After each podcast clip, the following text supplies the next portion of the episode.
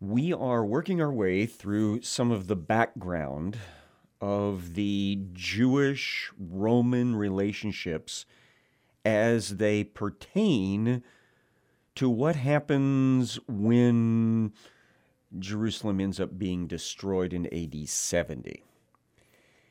I think that there is too much misunderstanding about the situation in the lower Middle East uh, whenever the New Testament events were taking place. Uh, I think some of it comes just from the fictionalization that has occurred over the years uh, about the New Testament story, uh, where Judea, uh, the lands of the Jewish people, were kind of portrayed as being invaded and occupied uh, by the Roman military might, and that the people were horrendously treated uh, and taxed, and uh, they were constantly in fear. Uh, for their lives, and everything was dark and poor and dirty and unhealthy. And as I hope you've already figured out, that none of that is the way things looked in uh, the first century uh, period of the lower Middle East. Uh, the Jewish people and the Roman people had been allies for going on 150 years by the time the gospel story uh, takes place. And uh, Herod the Great's uh, dual citizenship, he was both Jewish uh, and he was Roman. And he had every intention of making his kingdom of the Jews one of the premier places in the Roman Empire. And since he was exceptionally wealthy uh, and friends with uh, the emperor and all of those in high uh, positions of authority in the Roman Empire, uh, he was able to accomplish that goal. So uh, things start looking a little dicey for the first time, uh, honestly, uh, in the story of Jesus when Pontius Pilate arrives in the land. Remember, he came in about 26, and uh, the first thing he wanted to do was um, go ahead and have his troopers take their military standards and their military uh, images that would have been uh, part of their awards on their uniforms with them when they went to Jerusalem for their tour of duty. Uh, it had been a long-standing um, practice of all the prefects that came before that uh, to not allow any troopers to take such things with them when they went into Judea proper out of uh, Caesarea on the coast. Well, you remember what happened. Um, the people complained, the people demonstrated, and even though Pilate threatened, they maintained their ground, and so he blinked. And so, crisis averted. Uh, the respect for things Jewish inside the Jewish homelands uh, continued. And so, Jesus, of course, has his ministry between 30 and 33. He he dies and rises again uh, in the spring of 33. His church is birthed uh, at the uh, end of the spring, the beginning of the summer of 33. Uh, and we can uh, kind of summarize the Jewish attitudes of this thing that we're talking about, the Jewish Roman relationship, in this manner. Uh, there were people going by the term Herodian alive at the time. And uh, those that were in Judea and Samaria and Idumea, which was governed by Roman prefects at this time, uh, these Herodians wanted and worked for a return to Herodian rule, specifically Hasmonean rule, uh, since a couple of the grandsons of um, Herod the Great were also grandsons of Mariamne, the Hasmonean princess. Uh, and uh, the Herodians were okay, I think, most of them, with the idea that the Herodian uh, family was tightly aligned uh, to Rome. Uh, they understood that taxes would therefore be indirectly paid to the Roman Empire through the Herod regime, uh, and they were fine with that. In fact, that's actually what was going on ever since the time of Herod the Great, uh, up in Galilee and over in Perea, uh, and in all the other Herodian areas to the north and east of the Sea of Galilee. Now, there were Roman soldiers present in those Herodian error, uh, areas, uh, but they were not in charge. They were there as uh, guests of the Herodian governments. Uh, and more than likely, uh, their purpose for being there was to protect Roman assets, like the Roman road system and the water systems, the aqueduct and reservoir systems, as well as protecting uh, any Roman citizens, many of whom were Jewish, that happened to be living in those regions. Uh, you know the centurion in Capernaum on the north coast of Galilee. He was stationed inside Herodian um, governmental region.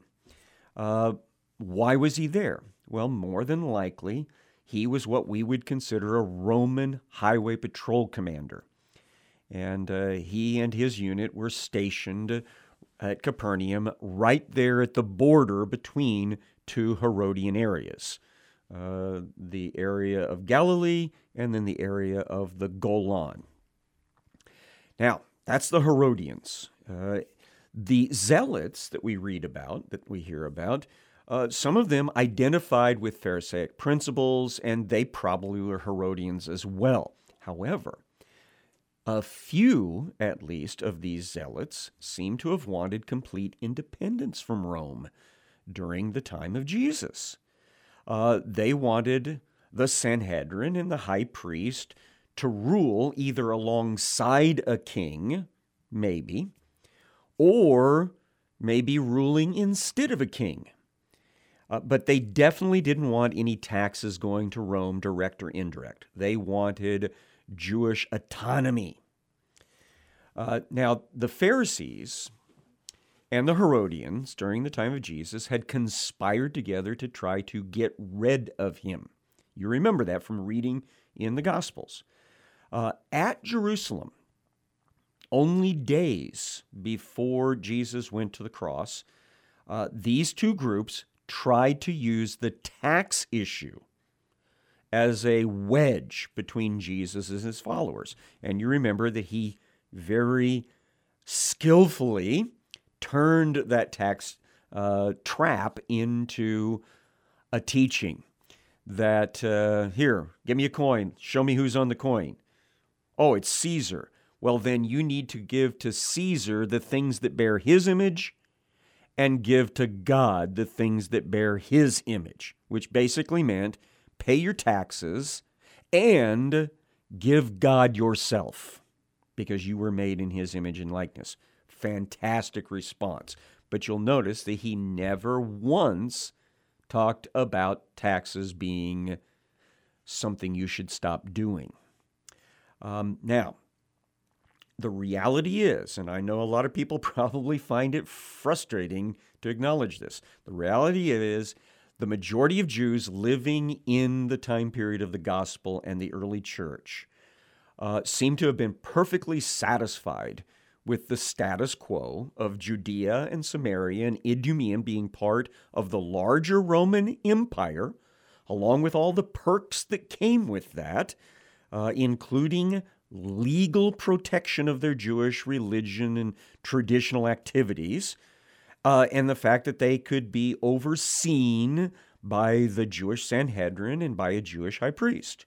They were perfectly fine with that uh, like pretty much everyone else, they didn't really particularly like paying taxes to anyone, let alone to Rome, uh, but they paid it anyway because they saw that it was necessary in order to live in a material world where roads had to be built and Um, aqueducts had to be constructed and reservoirs as well, and and uh, security forces had to be paid and things like that.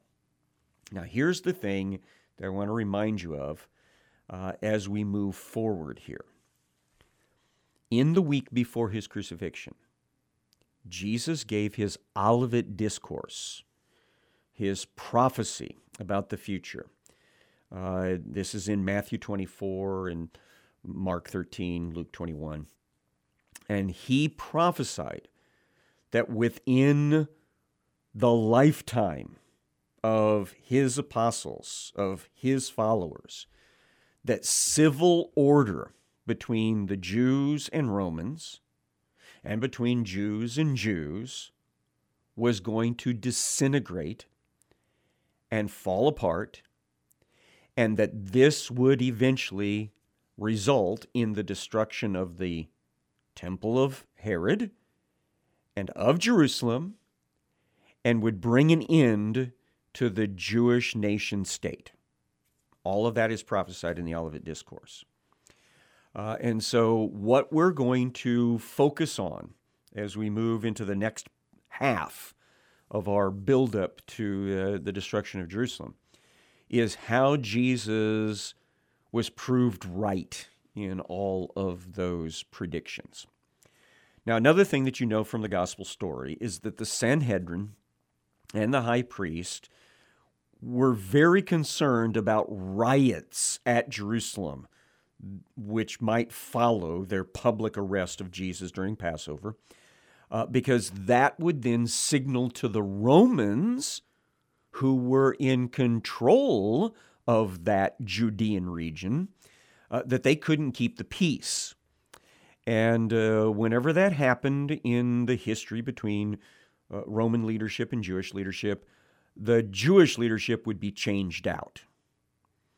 And so they didn't like that idea. And so that's why they said, let's not arrest him until after the Passover is over. And uh, we don't want to risk a full blown riot. Now, of course, it didn't happen that way. Uh, circumstances actually had Jesus crucified during uh, the Passover time. Uh, no riot ensued.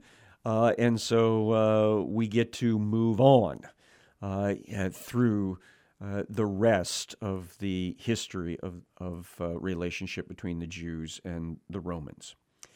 Now, you also know that um, Pilate uh, simply would not rubber stamp the Sanhedrin's condemnation of Jesus.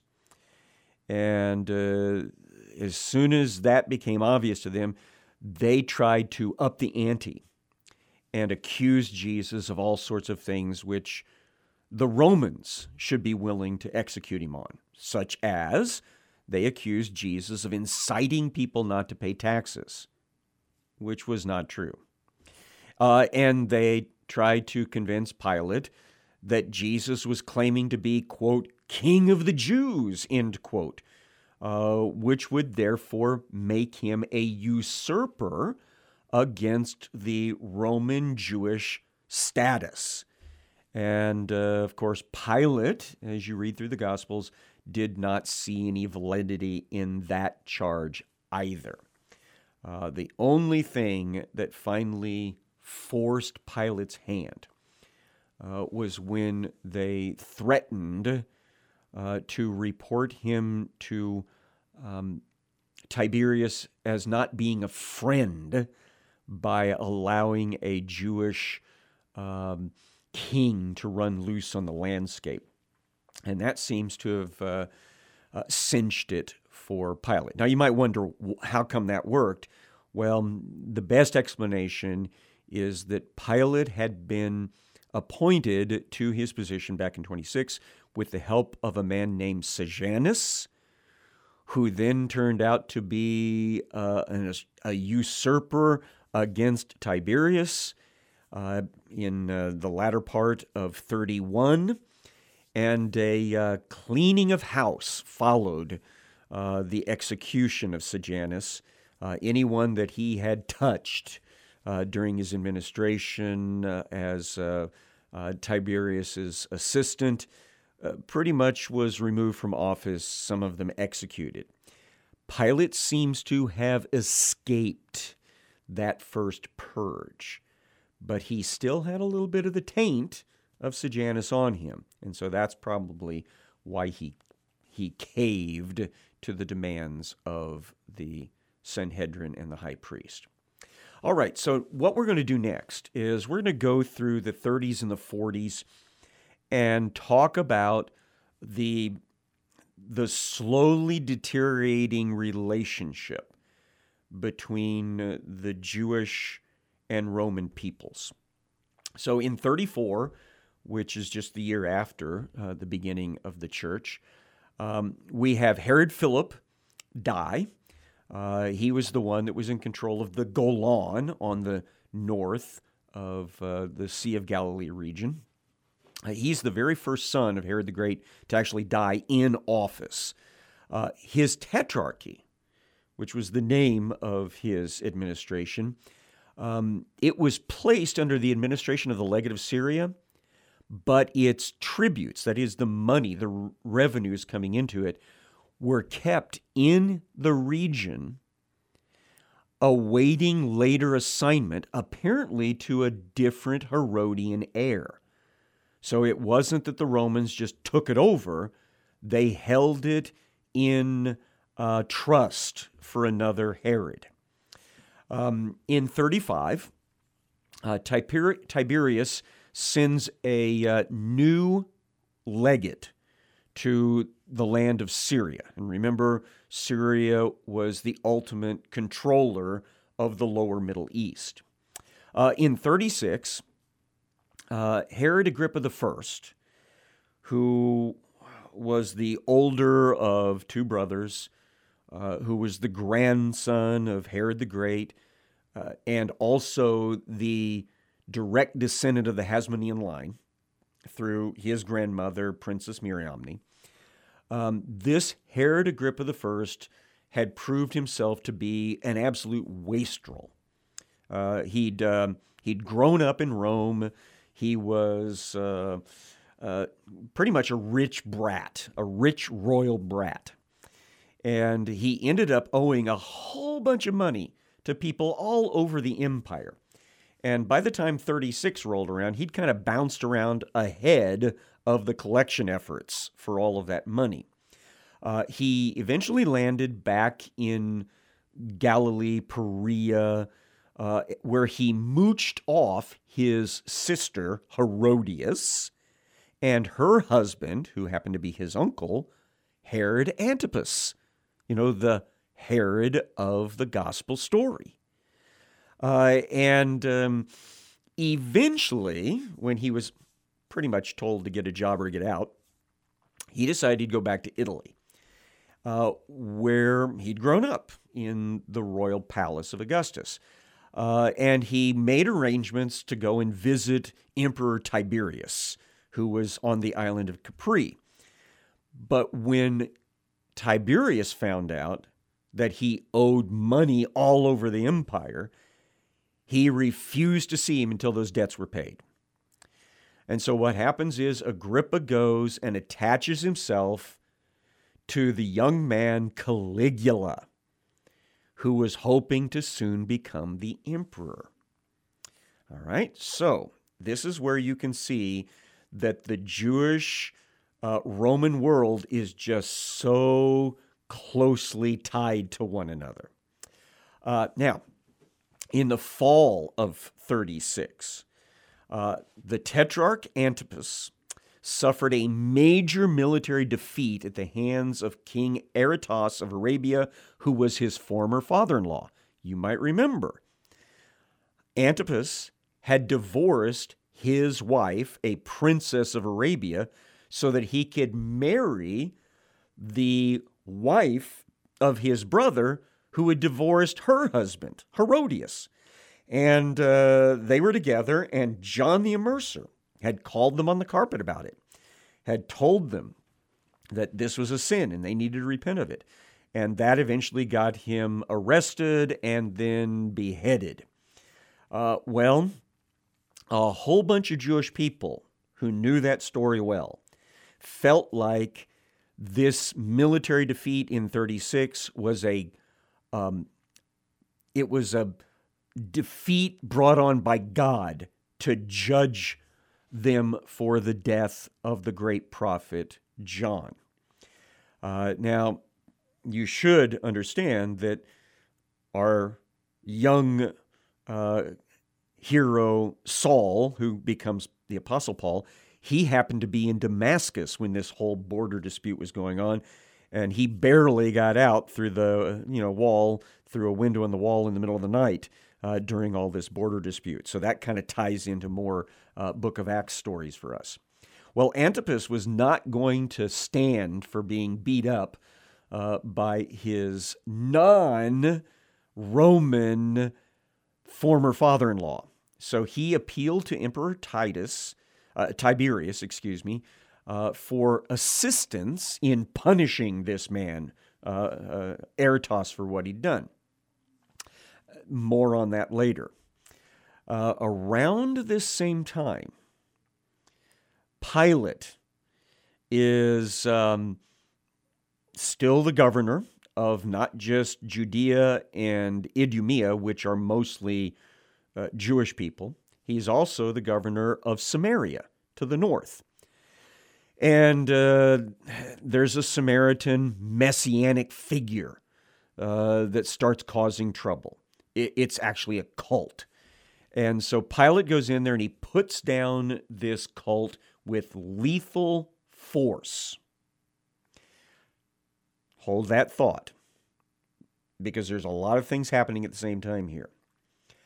Um, back in Italy, around this same time, uh, Herod Agrippa I, uh, the guy that owes so much money and Emperor Tiberius doesn't want to see him anymore, he's hanging out with his buddy Caligula and he prays out loud to God about Caligula. He says, May God, if only God would take Tiberius now so that you could rule.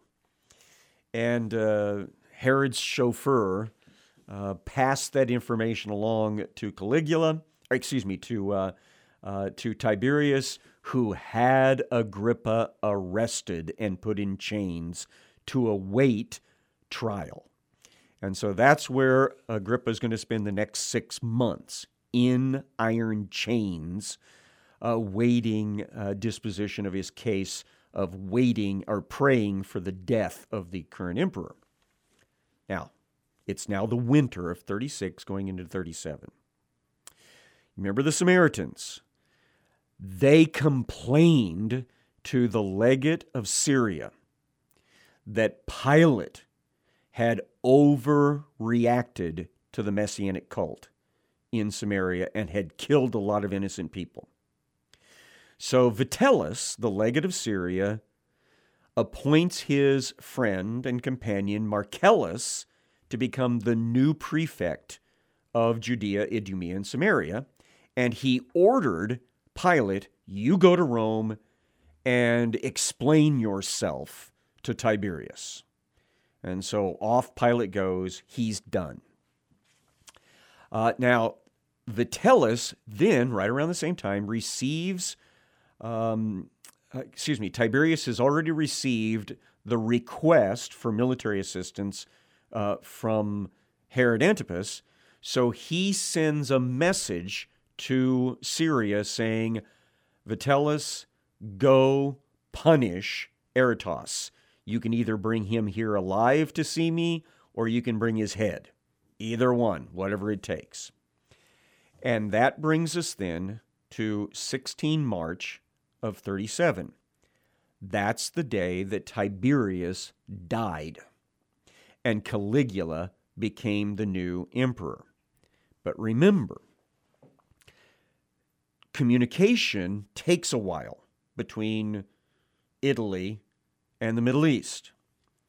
And so, even though Tiberius is dead and Caligula is now ruling, they don't know that in the Middle East. So, Legate Vitellius goes to Jerusalem to kind of do a follow up to uh, Pilate leaving and his guy arriving to be the new prefect. While he was there, he canceled all sales tax on produce inside Judea.